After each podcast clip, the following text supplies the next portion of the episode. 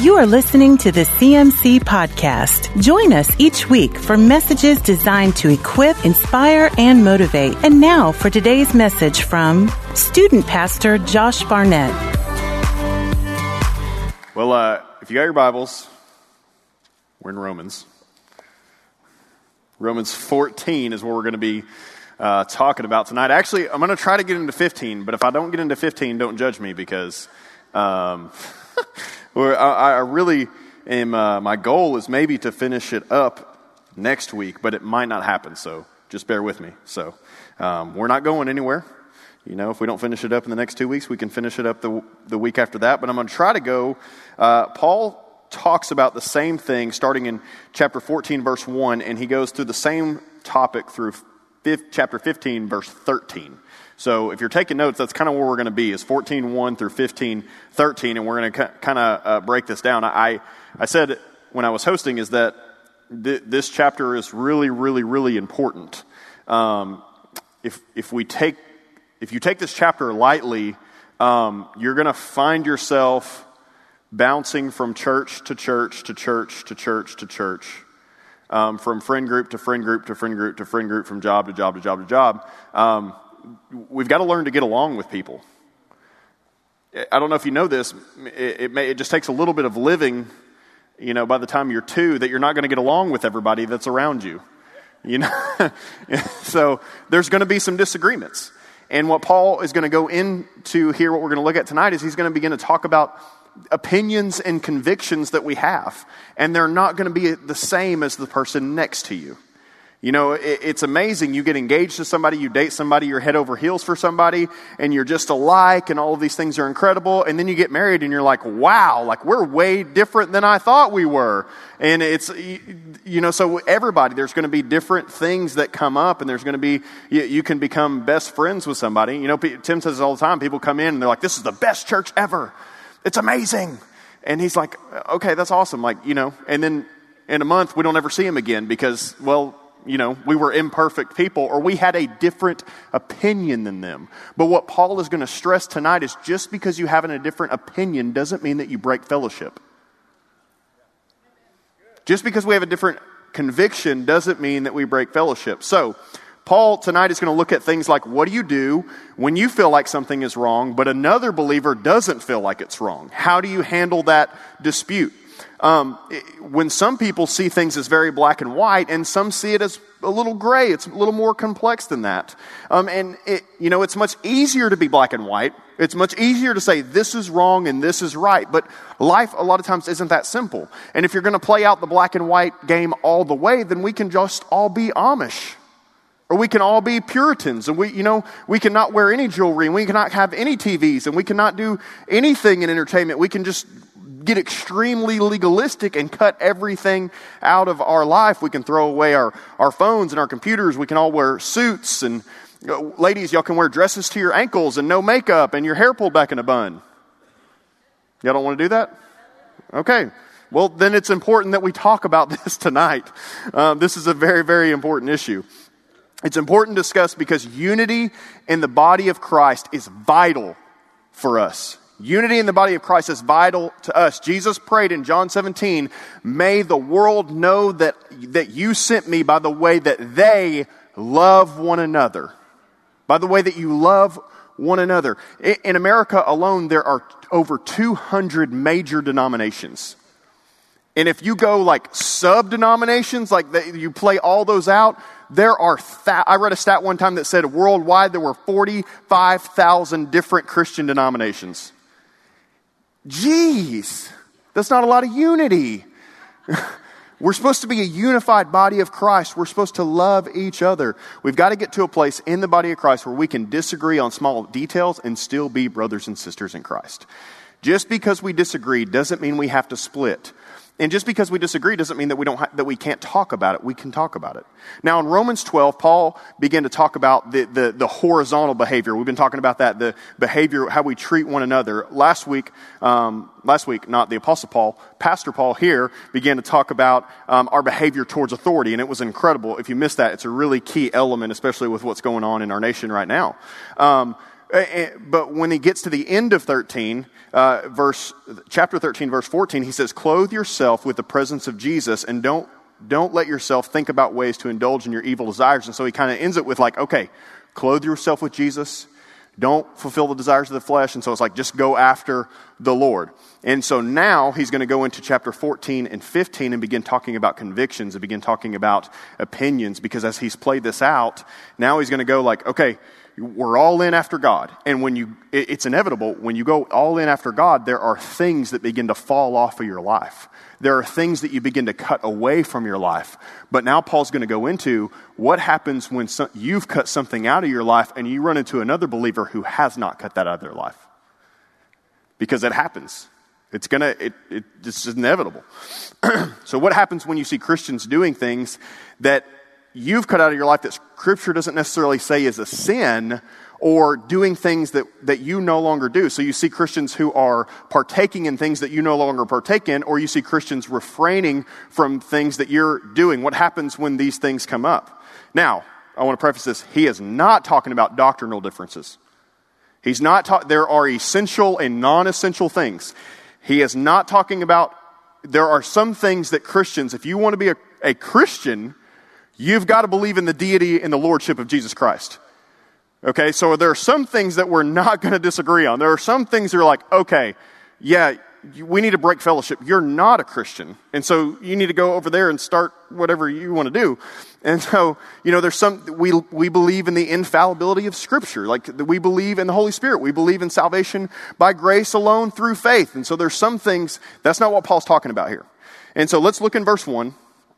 And he's going to begin to talk about these things. Let's read through verse 4. I'm reading from the New Living Translation. He says, "Accept other believers who are weak in faith, and don't argue with them about what they think is right or wrong." Most translations say don't argue with them about doubtful things or disputable things, which is what he's talking about. These are non-essential issues that come up. Verse 2, "For instance, one person believes it's all right to eat anything, but another believer with a sensitive conscience will only eat vegetables. Those who feel free to eat anything must not look down on those who don't. And those who don't eat certain food must not condemn those who do, for God has accepted them. Who are you to condemn someone else's servants? Their own master will judge them whether they stand or fall. And with the Lord's help, they will stand and receive his approval." Okay, so he introduces here a new phrase, a new term, and that is weak in faith. He has not said this before. Weak in faith. Basically, weak in faith, simple definition, is a believer who thinks something is wrong that is not wrong. That's what he would define a weak believer as. A weak believer is one who must avoid certain activities, people, or places in order to protect their spiritual life and not fall into sin. You tracking with me? See some head Paul's with me. Our faith is strong in an area if we can survive contact with worldly people without falling into their patterns. So can I go somewhere without sinning? Can I go there and be a godly influence on people rather than being influenced by them? David Guzik, I think is his name, wrote a commentary. We're pretty much lines up with Matthew Henry, but Matthew Henry is like written a long time ago. It's kind of hard to understand. So I wrote what David said here because it was a little bit easier. He said, in Paul's mind, the weak brother is the stricter one. It wasn't that they were weaker in their Christian life because of what they ate or didn't eat. They were weaker because of their legalistic attitudes and lack of love towards others. Undoubtedly, these weak ones didn't see themselves as weaker. It's likely they thought they were strong ones, and the meat eaters were the weak ones. Legalism has a way of making us think that we are strong, and those who don't keep the rules the way we do are weak. It's really good, yeah. So it's real tricky when you fall into legalism, because like a lot of churches, a lot of places, a lot of Christians, we want conformity over unity. And so you have to dress like this, you have to talk like this, you have to do all of these things that aren't found in Scripture. There are these little rules that we've made up. And that's what Apostle Paul's saying here, is that that's get really legalistic because you're looking for conformity rather than uniformity. I can use a phone as an example. we can get really legalistic about phones, and we can say, just for instance, an example, okay, let's say I used to struggle with pornography, and then when I got saved, I needed to cut this out of my life and lay it down. Well, then as I just kept that as part of my life, and when I started judging everybody that had a phone. Well, you can't have a phone because I can't have a phone. Does that make sense? And so that makes me the weaker brother. You're actually stronger because you can hold this and handle it maturely. Okay. I'll say this. There are places that I could go that some of you may not be able to go. I never struggled with an alcohol addiction. Some people, no judgment, but some people in here may have. So I may be able to go into a place that serves alcohol and not be tempted by it in any way.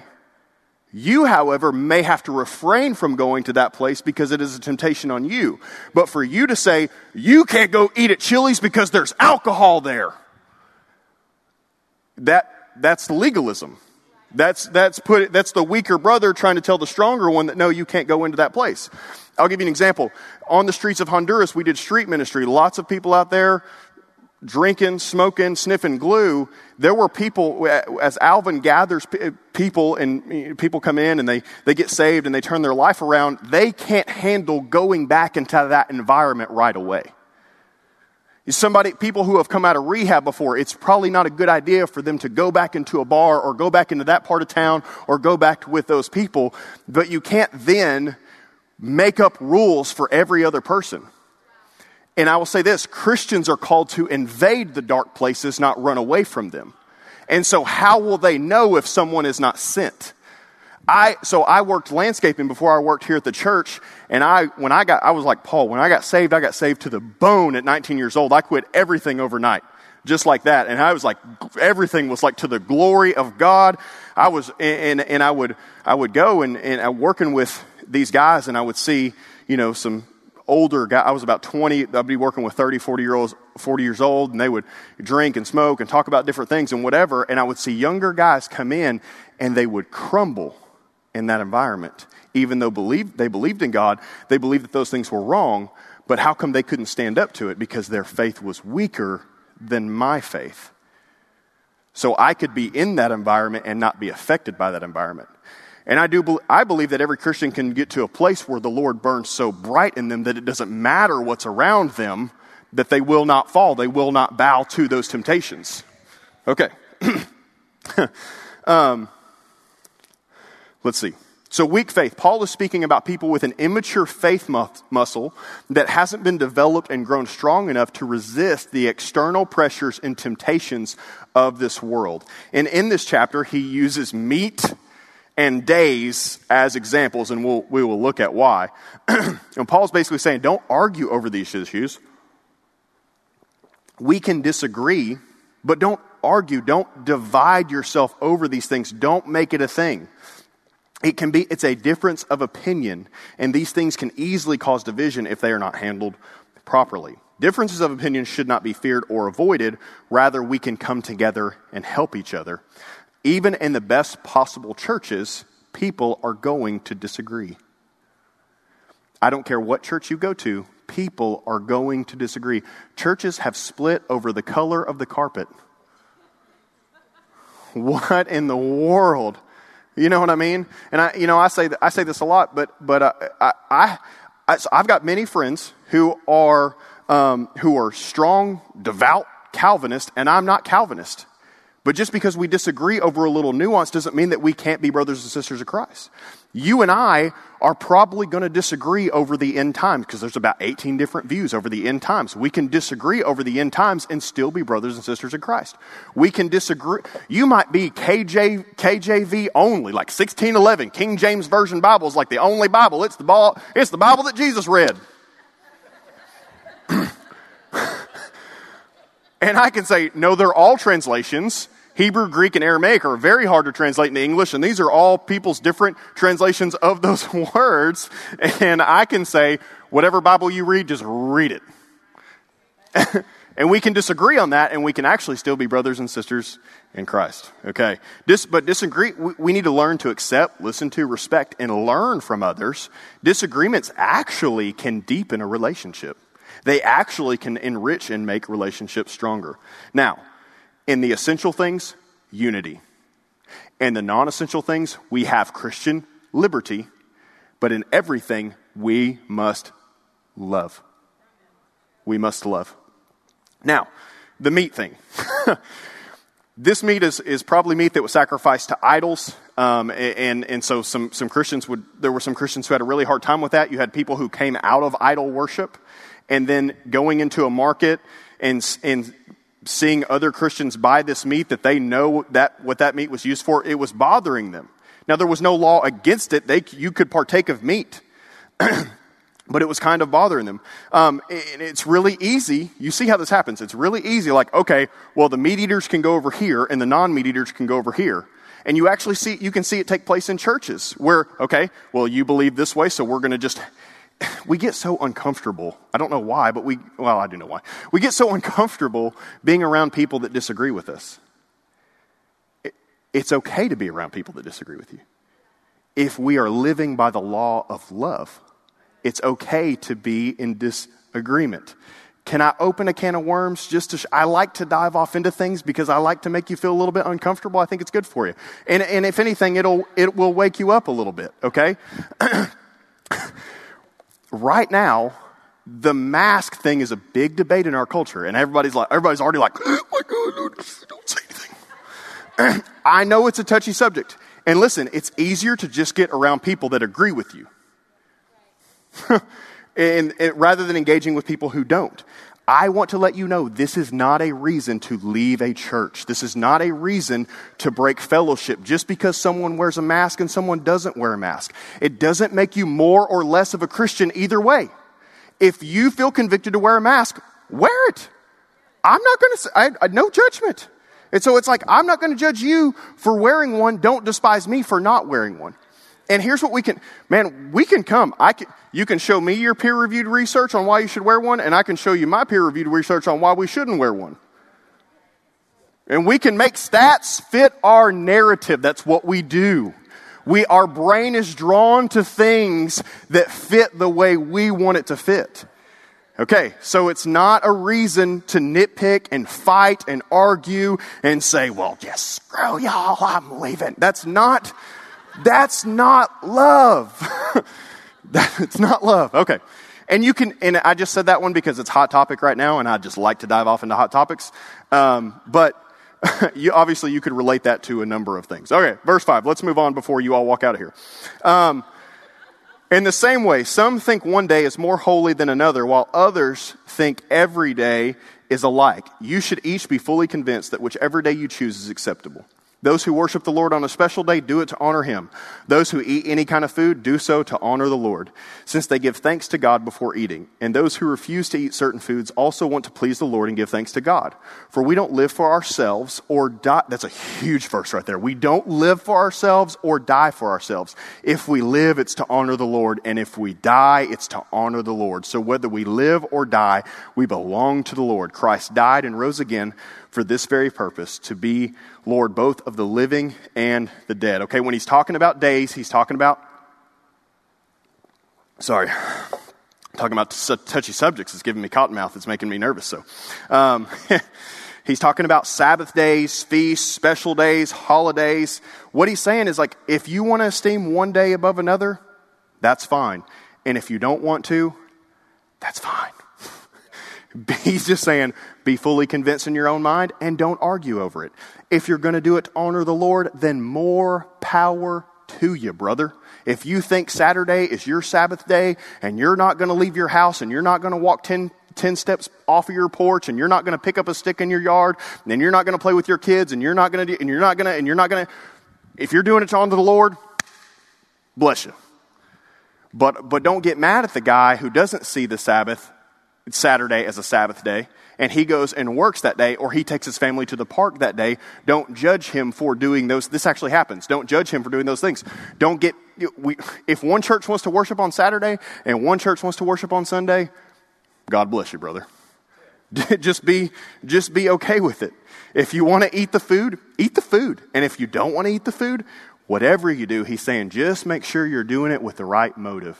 Make sure you're doing it to honor the Lord, and don't try to keep anybody in your little legalistic thing that's not actually in the Bible. Amen. Let the Holy Spirit keep you accountable. Don't break your conscience. Now, let's ask this question. Are certain things sin? Everybody, yes. There are certain things are sin, absolutely. Are we called to keep our brothers and sisters in Christ accountable? Yes, we are, absolutely. Keep them accountable. But some things here, Paul is saying, are a matter of conscience. They're a matter of your own personal convictions that Scripture doesn't call sin or not. That is between the Lord and I, or the Lord and you. So he's saying, let Jesus be the Lord of their life, and let Jesus be the Lord of your life. Don't be their mediator between them and Jesus. Push people towards him, but don't be the one that says, you have to do this and this and this, and don't do this, this, and this, so you can come to life. Man, I grew up in a legalistic era. I went to Pentecostal school back in the day. I grew up in the legalism a little bit, and so I saw those places. I went to youth camp where it's like, you know, don't do this and don't do this. Don't go see rated R movies. You'll go to hell. Don't see rated R movies. You don't drink beer. You don't do this. You don't. And it's like, okay, so you can't watch. Don't watch Passion of the Christ because that's a bad movie. You'll go to hell.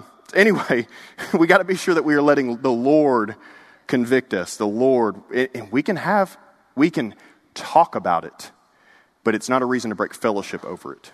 We can help each other. We can grow in this. All right, verse 10. Hey, we're doing good. We're on to verse 10. Let's go.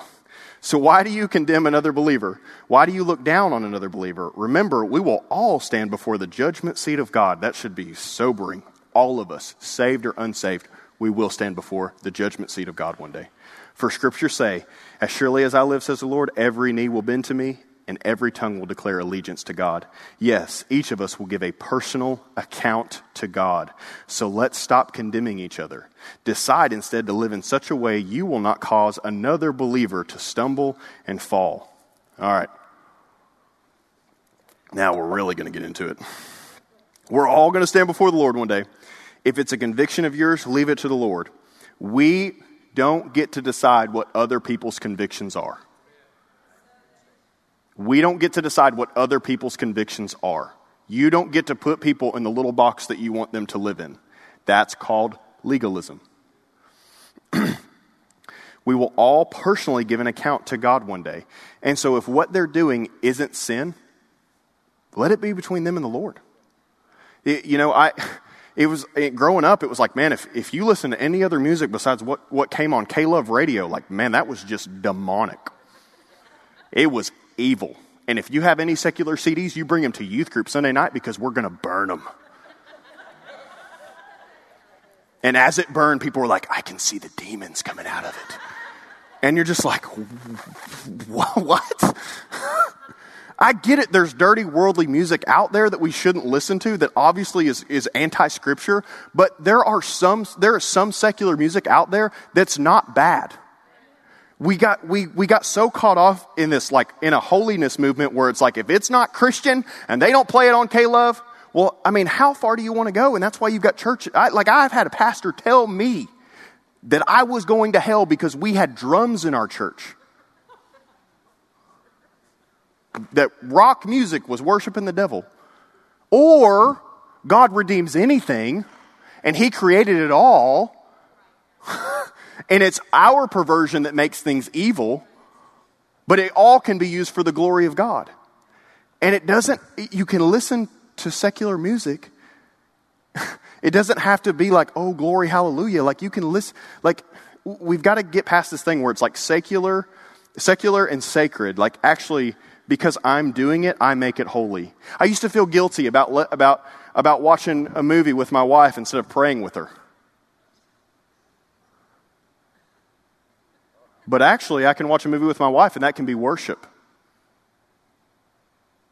I used to feel guilty about rolling around in the floor playing with my kids and not ending the night with like a prayer or like a worship video or like a Bible teaching or whatever. I used to feel guilty about that.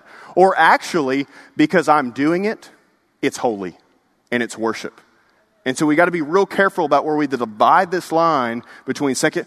People think they get caught up in their jobs and they think, well, because I'm not in full-time ministry, I'm not building the kingdom of God. And that's asinine. That's not in Scripture. I want to help you tonight. As you do your job, you're building the kingdom. Because you're doing it, it's holy. Now, I don't mean like going to sell crack rocks or anything like that, but you know what I mean. Y'all get my point though. Okay. While the church we must be uncompromising in our stand against sinful activities that are clearly forbidden in Scripture. And we could go down the line: adultery, homosexuality, lust, murder, theft, greed, hate, rebellion, etc. But we are not to create additional rules and regulations that give them equal standing with God's law. We cannot base our moral judgments on opinions, personal dislikes, or cultural bias rather than the Word of God. When we do this, we show that our faith is weak. I love this quote. I heard it one time. It says, "We can't read the Bible to find where it agrees with me. We have to read the Bible so God can speak to us." Verse 13. What did verse 13 say? "So let's stop condemning each other. Decide instead to live in such a way that you will not cause another believer to stumble and fall." Okay? Here's the deal. Don't encourage people to not follow their convictions. It's sin. If you encourage someone to not follow, whether you think it's sin or not, if you encourage someone to break their convictions, it's wrong. Come on, man. Jesus drank. Have a little bit. Stop being so legalistic. That's wrong. Don't encourage someone, whether it's a sin or not. You don't encourage them to do it if that is their personal conviction. That's not your job. You're actually sinning by trying to get them to violate their conviction. Come on, man. Everybody watches it. Everybody listens to it. That's wrong. Paul's saying don't do it. If it's their conviction and not yours, let them walk in that conviction. If they're doing it to honor the Lord, let them do it. If you feel personally convicted to only listen to worship music, then do it. I'm not going to encourage you to do otherwise. That's totally fine. Absolutely. It's totally cool. Yeah, let's move on. Verse 14. "I know and am convinced on the authority of the Lord Jesus that no food in and of itself is wrong to eat. But if someone believes it is wrong, then for that person, it is wrong. And if another believer is distressed by what you eat, you're not acting in love if you eat it. Don't let your eating ruin someone whom Christ died. Then you will not be criticized for doing something you believe is good." This is one of my favorite verses, verse 17. I could preach a whole sermon on this one verse, but I'm not going to. Maybe another night. "For the kingdom of God is not a matter of what we eat or drink, but of living a life of goodness and peace and joy in the Holy Spirit. If you serve Christ with this attitude, you will please God, and others will approve of you too. So then, let us aim for harmony in the church and try to build each other up." So, you can ask the question, is it inherently sinful or unclean or wicked? No, many times it's our perversions that make things wrong. But if someone believes it's wrong for them. Here's what convictions can do. Convictions for you can make clean things unclean. Convictions for you can make things that are okay actually sin for you. If you feel convicted about that movie or that whatever or that word or that, then it's a sin for you. But don't try to legalistically put everybody in a box and say, nope, no TVs, no whatever, no whatever. But we need to know our convictions don't make unclean things clean. Okay? So just because you don't feel bad about adultery doesn't make it okay. Okay, I just want to make sure we know that. Our conscience can't make things okay, but it can't make sinful things okay, but it can make okay things sinful.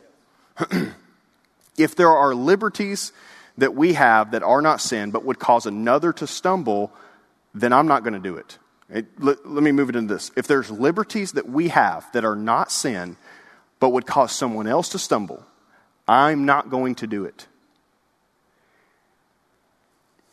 And this is where you get touchy. If there are liberties that you have and it's going to cause another believer to stumble, don't do it. It's love.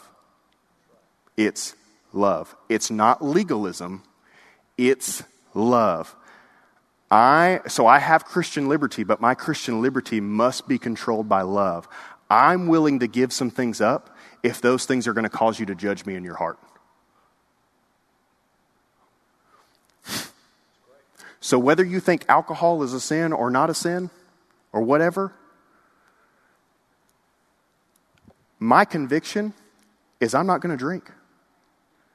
And that's okay. Because I'm a youth pastor and I understand that I have young people from all walks of life coming into my youth group. And if I'm over here posting like me sipping back on margaritas on my social media and one of my youth kids sees it and his dad at home is an alcoholic that beats him, or his mom was killed by a drunk driver or whatever, and now it's going to cause, now I have separated my relationship with him. And so it's not legalism, it's love. It's not legalism, it's love. I'm willing to give some things up if it's going to cause, even if it's not sin, if it's going to cause them to look at me differently, I'm just going to say no. Not necessarily because the act is sin, but because my conviction says it's wrong for me because of the damage that it has done to other people. Unity is the key here that Paul is trying to drive the point home about. Live in a way that promotes unity. Live in harmony with one another. We can agree to disagree. We can agree to disagree. We can build each other up. We can live a life of righteousness, peace, and joy. We should always honor each other as far as possible. We should act in love to maintain peace. And again, verse 17, it's not a matter of eating and drinking. There's way more important things that Paul is saying here. The kingdom of God's not a matter of eating and drinking, and we're going to get caught up in disputes and debates and all these things. And he's going, the kingdom is at hand, guys. There are more important things that we need to be doing. We need to be living a life of righteousness, peace, and joy. That's what we need to be doing. We need to be going into the world and making disciples of all nations, not hanging out in our churches and arguing whether alcohol and tattoos are sinful. Like let's move on is what he's saying. Like the kingdom of God is here. All right, verse 20. Rant over. Verse 20. Don't tear apart the work of God over what you eat.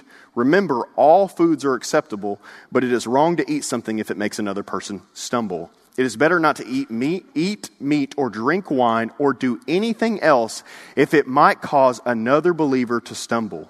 That's what I just got done explaining. You may believe there's nothing wrong with what you're doing, but keep it between yourself and God. Blessed are those who don't feel guilty for doing something that they have decided is right. But if you have... You get that? Blessed are those who don't feel guilty for doing something they have decided is right. But if you have doubts about whether you should eat something, you are sinning if you go ahead and do it. For you are not following your convictions. If you do anything you believe is not right, you are sinning. Or I like the way another translation words it is, anything not done in faith is sin. Anything not done in faith is sin. I love that word. But it basically means if you do anything that you don't believe is right, you are sinning. And we have to know, Paul's making it very clear here, sin is not a private matter. Sin's not a private matter. No man is an island. Our sin affects those around us. We were created to be dependent on one another. We weren't created to do life alone. And if you're doing something that offends yourself, it's sin because you believe it's wrong. And if you believe it's wrong and still do it, just because somebody else said you had liberty to do it, if you believe it's wrong and you still do it, it is sin. Even if it isn't. It's a conviction that you have. You don't feel right about it, then don't do it. And I will say this, err on the side of caution. Err on the side of caution. If I don't feel right about it, then I'm not going to do it. And here's the deal. God has got way more figured out than we do. And so you may have a conviction in your heart for a reason. I have never, I'm just going to be vulnerable. Is that okay? No judgment? Don't despise me? No, was you just talking about it? Okay. I have never, ever felt comfortable about drinking alcohol. Not one sip, never felt comfortable about it. Never. Why? If it's not clearly in Scripture that it's a sin, why do I feel wrong about it? It's because God was calling me into something where he knew I needed to stay away from it. Does that make sense? Where he knew I needed to separate myself from it. Okay. So, it's not like, well, man, you're smoking or you're drinking or whatever. You're going to hell because I don't do it. No. That's not Scripture. We can't put that on people. But always err on the side of caution. If you're doing something that offends your brother, it's sin. If it causes him to stumble, causes him to think wrongly about you, Paul's just saying, just don't do it. Steer clear of it. Scripture is clear on some things, but on other things, it's silent. Then follow your conscience when it's silent. Let God convict you. Let God steer you. Doesn't mean that we force what we choose to do on everyone else or turn up our nose on someone that partakes in a freedom that we don't have. You know what I'm saying? I'm not walking into Chili's going, oh, I can't believe these people are drinking over here. That's weird. I'm not going to turn my nose at somebody that has a freedom or a liberty or say, well, that person's going to hell because they're doing that. No, that's not Paul saying, no, don't do that.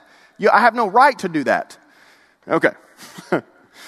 So to wrap this up, I'm just going to give a few points here, and we'll move into chapter 15 next week. So y'all held me up. Y'all, I was going to get through it. Y'all slowed me down. All right. There are things that Paul's, I'm just going to say, wrap it up what he's saying here. There are things that are not inherently sinful, but they are sinful for some people. Just because it's wrong for you doesn't mean it's wrong for everyone, though. Our conscience can make something sinful that's not, but it can't make something okay that is sinful. The first question always about anything, the first question always is not, how do you feel about it? That's not the first question. The first question is always, what does Scripture say? And you search Scripture and you dive in here and you look at it. And listen, I would even go so far to suggest, even if it's unclear, you don't know, ask somebody. Go to somebody older than you that's been walking with the Lord for a long time and ask them what they think. It's always, what does Scripture say? If Scripture's not clear, then maybe we can, and your mentor says, yeah, whatever, then maybe we can move into feelings a little bit and ask the Lord to convict us. But it's always, we always have to be led by love. Now, next point he's making, the strong must bear with the weak rather than trying to change them. It means I'm not going to do something that offends the weaker person in front of them. I'm not going to argue or debate. I'm not going to try and change them. Now, we can talk about it if we want to enter that space, but we have to agree before we enter in this space that we are still going to leave this place as brothers and sisters in Christ. We're not going to get to this place where we're like, well, screw you, you don't agree with me, and we never talk to them again, And then we did sit on this side at church with them, and now we sit over here because we don't even want to get close to that person. It's weird. But people do it. But we don't need to do that. Don't violate your conscience. There may be a reason why you feel the way that you do. It may be okay for some, but not for you, and that's okay. God has put that conviction in you for a reason. And the main point of the whole chapter is unity. It's unity. Convictions are not essentials, so they should not divide us. Amen? Stand with me.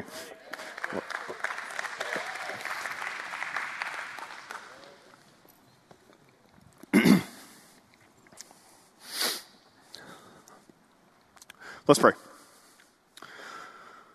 Lord, help us. Help us to be led by the law of love, Lord. Help us to see people the way that you see them. Help us to not condemn people and judge people and turn up our nose at people or despise people just because we have disagreements or just because we do things a little bit differently. Lord, may we figure out how to live in unity with one another. Help us to love each other the way that you and the Father love each other, so that people will know that you were the Son of God. Lord, that's such a powerful statement, Lord, that you would say the world would know that you were real, that you were the Son of God by the way they love one another. Teach us how to be unified, God. Teach us how to be unified. Don't let it be based on looks or economics or skin color or different generations. God, we need a synergy of generations. The younger generation needs the older generation. The older generation needs the younger generation. We need to come together. We need to lock arms. Baby boomers, Gen Xers, Gen Zs, millennials, we need each other. We need to be unified in building this kingdom. God, get it in our hearts that the kingdom of God is not a matter of eating and drinking. That it's not a matter of little disputes, little discrepancies, little disagreements, but it's a matter of righteousness, peace, and joy, and the Holy Ghost. Show us what that means, Lord. Teach us how to walk in that every single day of our life. Lord, I thank you for the people in this room. Lord, I ask that every person in this room right now, wherever they're at, that they would know that you see them, that you value them, that you look down on them, and you love them with the same love that you love Jesus, that you look down on them and you say, this is my beloved son, this is my beloved daughter, with whom I am well pleased. I ask that everyone in this room would feel that love right now, that they would feel that value, that they would feel your arms wrap around them, Lord. Lord, as a church body, draw our hearts to intermingle with yours more and to intermingle with each other, God. And may we be a lighthouse. May we be a city on a hill for this lost and dying world that so desperately needs your gospel to bring it back to life. We love you, Lord. We thank you for tonight. We thank you for your word. Most of all, we thank you so much for Jesus. We praise you. Amen. God bless you. You have been listening to the CMC Podcast. For more information about CMC, our different conferences, Christian school, college internship, resources, and more, go to cmchurch.com.